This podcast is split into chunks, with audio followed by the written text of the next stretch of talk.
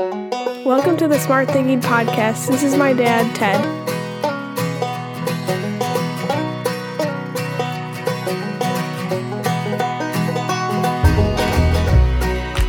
Welcome to the Smart Thinking Podcast. I'm your host, Ted Knightsky. Man, I had a great week this week, and I'm excited to break down some learning I had with you. First, I want to thank the teacher who asked me to share my passing comment in this week's podcast because I was talking about how I believe that everyone was just living in never ending intense times.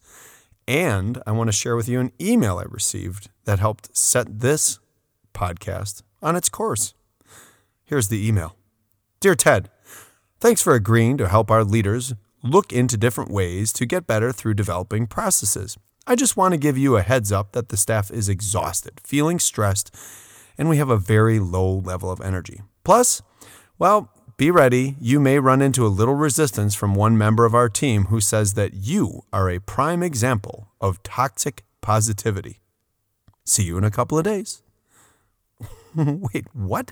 toxic positivity? First, I was like, what in the world is that?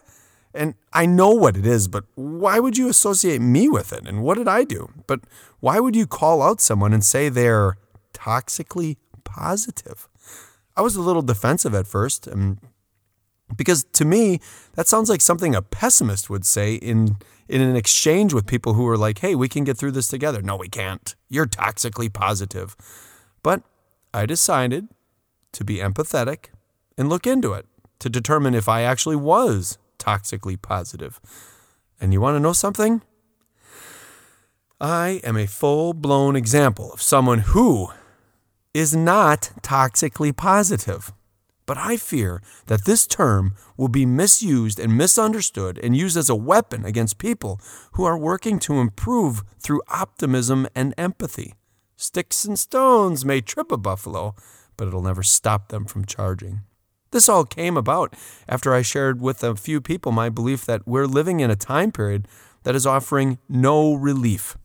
COVID was supposed to have subsided. I had actually promised myself that in this season I wasn't even going to talk about it. We were all supposed to be safe, and the world, well, it was supposed to keep moving forward in a better way. Now? Oh man, we're back to high levels of illness. We're being told that there's a supply chain problem with everything from chicken tenders to sweaters at Talbot's.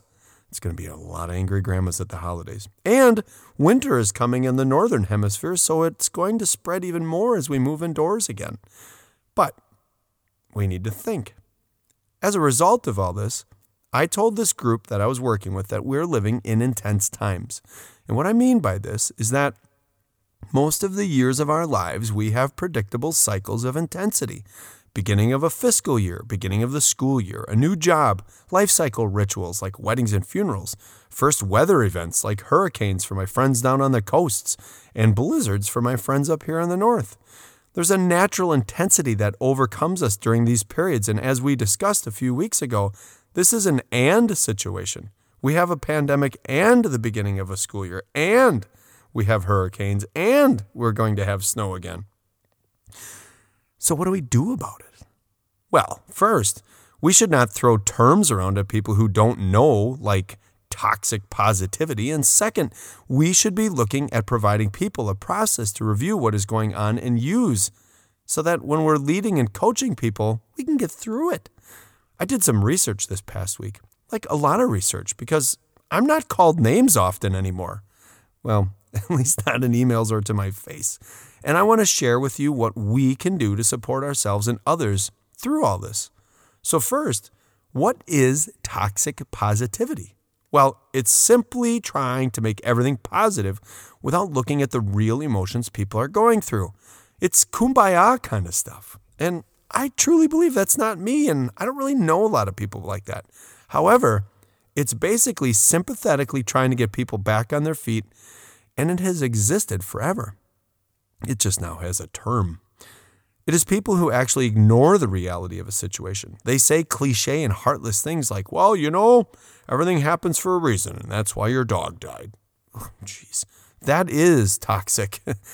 After I read about it and kept reflecting to determine if I or others I knew were like this, I came to the conclusion that they've repacked the term heartlessness and now call it toxic positivity. And me and my friends, well, we are far from that. I found this great explanation. Let's begin with what toxic positivity is not. Toxic positivity is not genuine encouragement at the right time. Toxic positivity is maintaining that one should have a positive mindset and exude only positive emotions and thoughts all of the time, particularly when things are difficult. Well, that approach is damaging because it discounts and discredits emotions that are not positive. Toxic positivity can be described as rejecting, denying, or displacing any acknowledgement of stress, negativity, and possible disabling features of trauma. Well, I'll tell you what, instead, a buffalo leader is the exact opposite because toxic positivity, if it is a disease, would be easily cured with one simple strategy, and it is one we talk about all of the time empathy. We should never downplay what someone else is going through. We should always be asking, What is it that you need from me or us in order to be successful? Not, Hey, get up and rub some dirt on it. Toxic positivity is when someone loses their job and you punch them in the arm and say, Hey, oh, it was meant to be, which has been going on forever.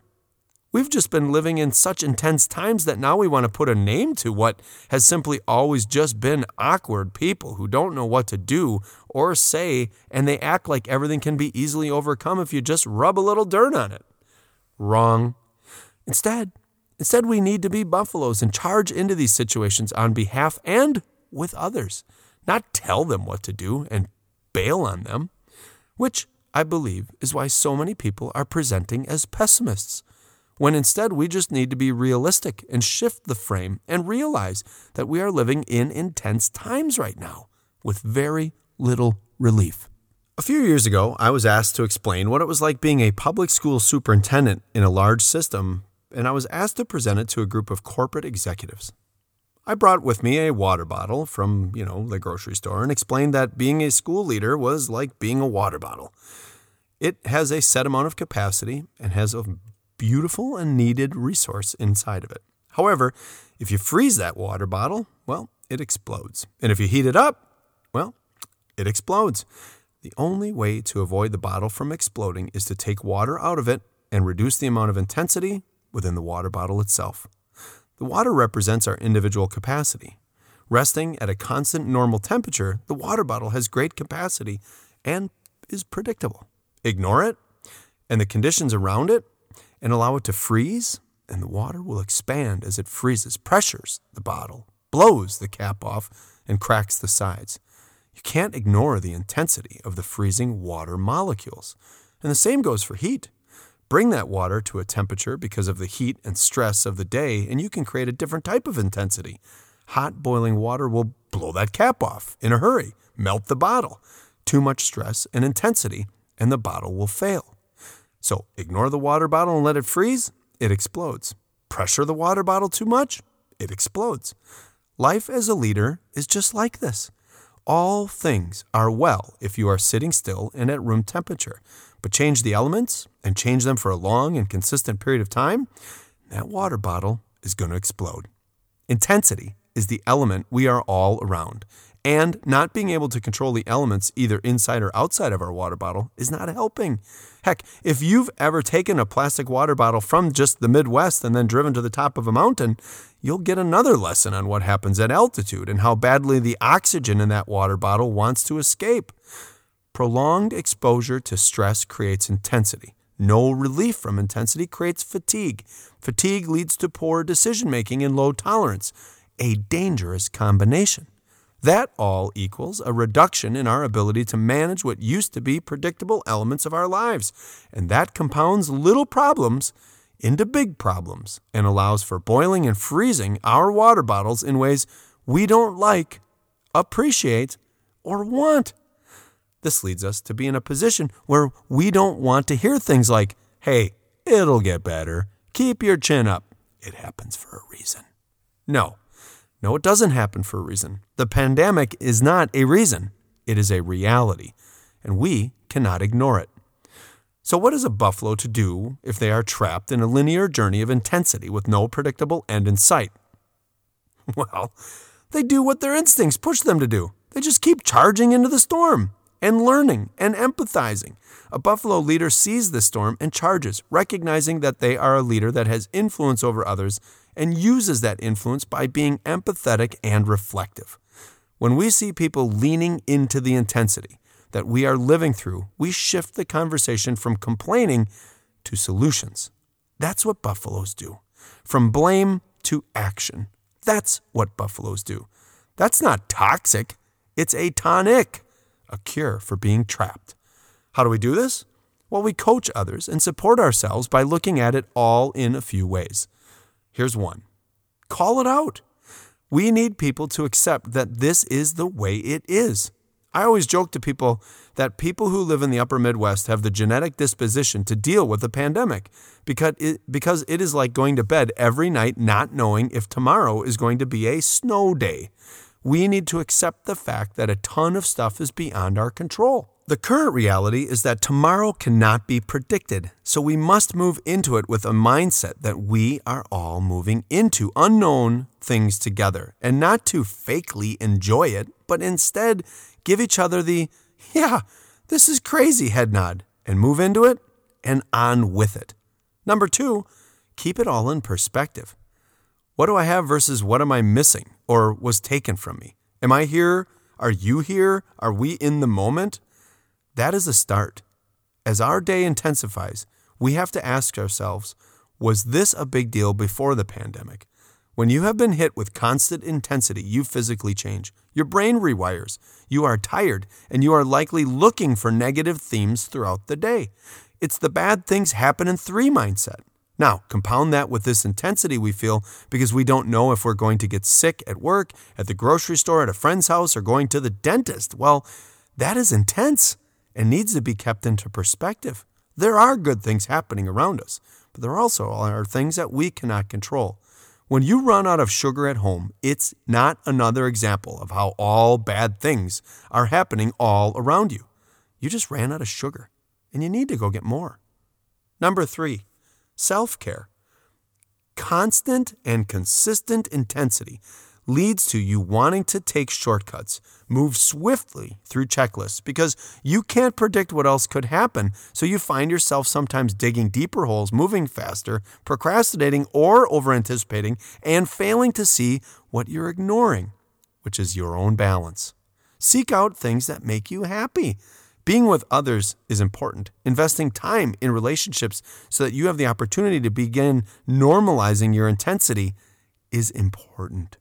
Intensity is fueled by social media, so get off your phone after dinner, put it away, read, rest, and relax, and sleep.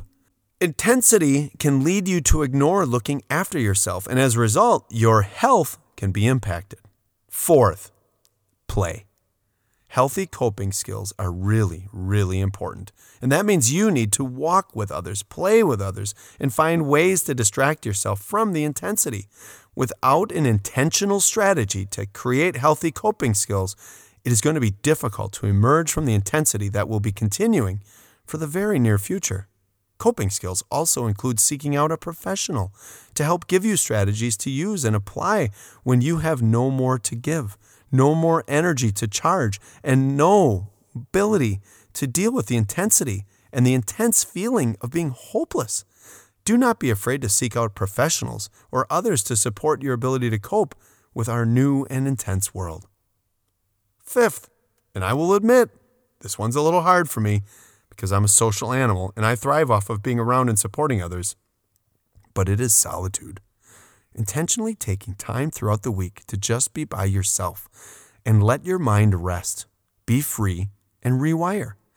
Being in intense situations consistently is difficult and stressful on the body, but also the brain. Your brain needs a break, and solitude and mindfulness practices, well, they really work. Here's the easiest way to do this go out in nature without earbuds in, no music, no noise, no smart thinking podcast, no one else, and just take a walk. Let your brain walk where it wants to wander and think about whatever you need to think about. It allows you to grow back some capacity. It stabilizes the water in your metaphorical bottle. And most importantly, it gets you straight.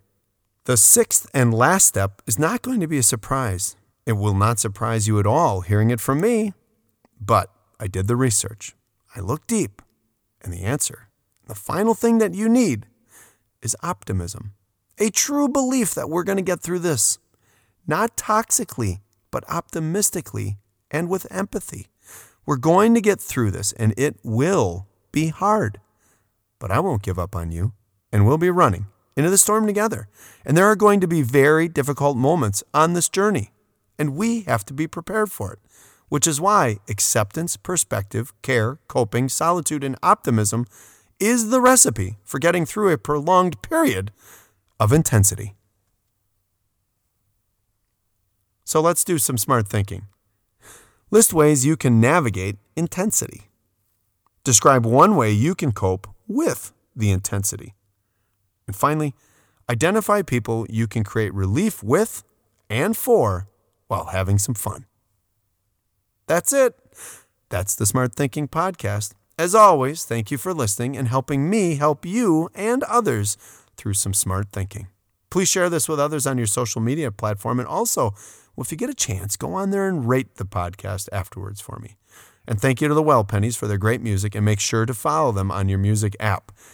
I did a little exchanging today with Brian from the Well Pennies, and I'm excited to tell you they've got some new stuff coming out here just in time for fall and the holidays. Toxic positivity really set me off because it seemed to be said as a dagger about my core value of being optimistic. Instead, it is a simple call out for being realistic and optimistic. And you can be both optimistic and realistic no matter what that situation is in front of you. The glass isn't half empty, it's too big. Get a smaller one, and it'll be overflowing. Some people who have overcome significant trauma and loss share a sense of relief over time because they begin to recognize that they have something that others do not. They have this moment, this minute, this hour, and this day. Intensity makes those days difficult and long, but in the end, we make our choices. We make our own choices, and how we choose to deal with the intensity that we are sharing is critical. Think about this for a second. We've lived in a state of daily worry for almost 20 months. That's not normal. Now, take the other normal worries of life sending your kids to school, getting married, having a baby, and throw in the intense spice we call COVID and things get hot and hairy quickly. But now, now I want you to think about how important you are to others, how much you are needed, and how you can move a lot of people forward by being strategic about how to deal with your own stressors, how we can model relief, how we can model being realistic, how we can create the conditions so that we are practicing acceptance, perspective, care, coping, solitude, and optimism. You are stronger than you think. And you are also going to have bad moments. And that is why we need people in our herd who can see us in and help us with the moments of intensity and the pressure, to be the person that can create relief, lower the temperature, and pull us out of a cold spell. Everything in our lives begins in the exact same place with us. So this week, charge forward with a renewed sense of optimism, one that is realistic, intense, and most importantly, genuine. Because people are all looking for someone, anyone, to just admit that it is intense and then to help show them how to navigate the storm we're in, but also remind them that we're actually going through it all together. Oh, you and I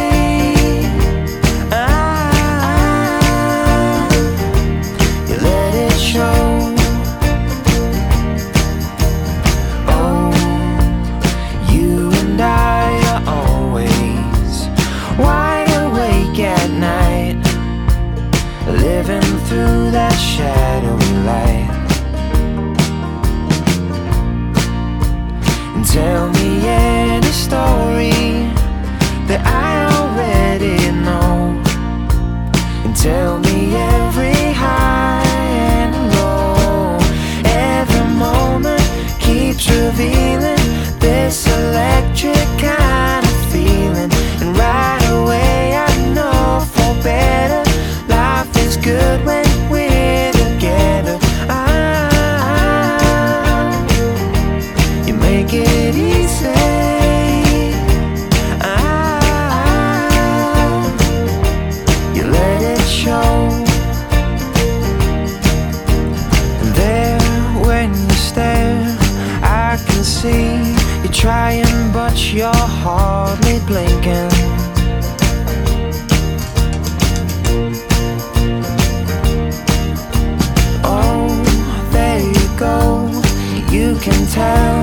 anything that I've been thinking.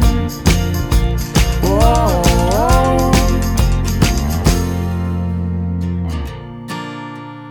You and I are always perfectly in line.